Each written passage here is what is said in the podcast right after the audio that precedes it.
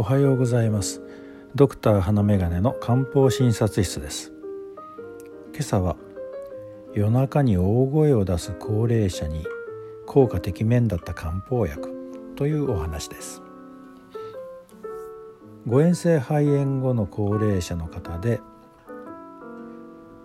なかなか状態が改善しない。肺炎自体は良くなったのだけれどもその後お食事を食べたりが不十分。ということでお預かりしたことがあります。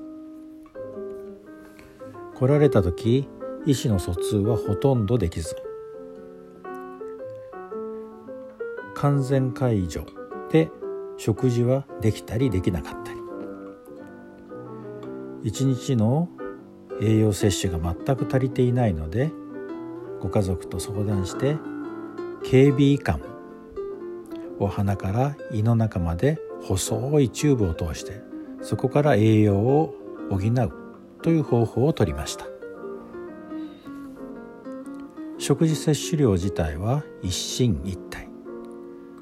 そのうち夜間に大きな声を出すようになりました。もともと入眠サイクルを整える薬は処方されていましたので睡眠導入剤と言われるものを追加しました。すると夜間ある程度眠るようにはなったのですが目を覚ますとやはり大きな声を出すということです。こういう時一般的に精神科の先生に相談したりするとリスパダールといって非定型的な抗精神病薬を使ってもっとぐっすり眠らせる。という方法を取る場合が多いのですがそこまでやるのがなんとなく違うような気がして試しに三層忍糖という漢方薬を使いました。夜中の大声にこれを使ってよかったという報告を聞いたことがあったからです。すると使い始めて数日で大声が少なくなってきました。そして1週間で大声を出すことがほとんどなくなりました。2週間経った頃朝お部屋に行ってみるとその方の方から聞き取れる声で話しかけられたのです。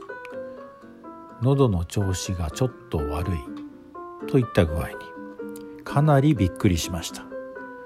全く意思の疎通が取れなかった方がお話ができるようになったのです。三層人党以外は何も変わっていないのでやはりうまく眠れることによって大声を出さずになりさらに精神状態も良くなったのだろうと推察いたしました。この三層忍糖というお薬。心身が疲れ弱っているけど眠れないもの。に使うということになっています。おそらくこの高齢者の方は大声を出すというのは単なる興奮ではなく体力を消耗し心身とも疲れ果てて帰って眠れないというまさに三層人とを使う状況だったということだと思います。三層人糖の主薬三層人という生薬は高ストレス作用や中枢抑制作用が報告されており精神を安らかにしてくれると言われています。また伏量というものも精神を安らかにするとともに水分の代謝を整えてくれます。あと血もというのは熱を冷まし線球は血の巡りを良くし肝臓は生薬を調和させてくれます。一般的には不眠症ということに対して使うお薬ですがこのように大声を出すというような方の場合もしっかり眠れていないんだ。ということもあるようですね。高齢者の方で認知症を患うと人によると攻撃性や胃興奮性が高まってくることがあります。そういう時によく使われるのは翼換酸といってそういう興奮を抑える。方向に働く漢方薬やサイコ軽視糖や軽視化硫骨母冷糖といったものになるわけですが興奮ではなくあまりにも体が弱って眠れていないという方も中にはおられるのだと思いますしそういう方が見逃されている可能性もあると思います。もし夜中に声を大きく出して困っている。という方がおられるようでしたら一度考えてもいい処方かもしれません。漢方薬というのは誰にでも同じように効くというものではありませんがぴったりと合えば驚くほど効き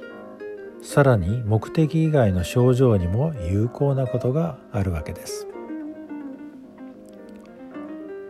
いろんな驚きを与えてくれるこの漢方薬を使うという治療手段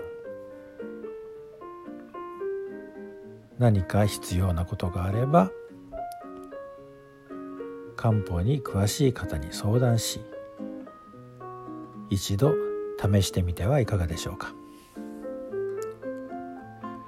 今日があなたにとって素敵な一日となりますように。ではまた。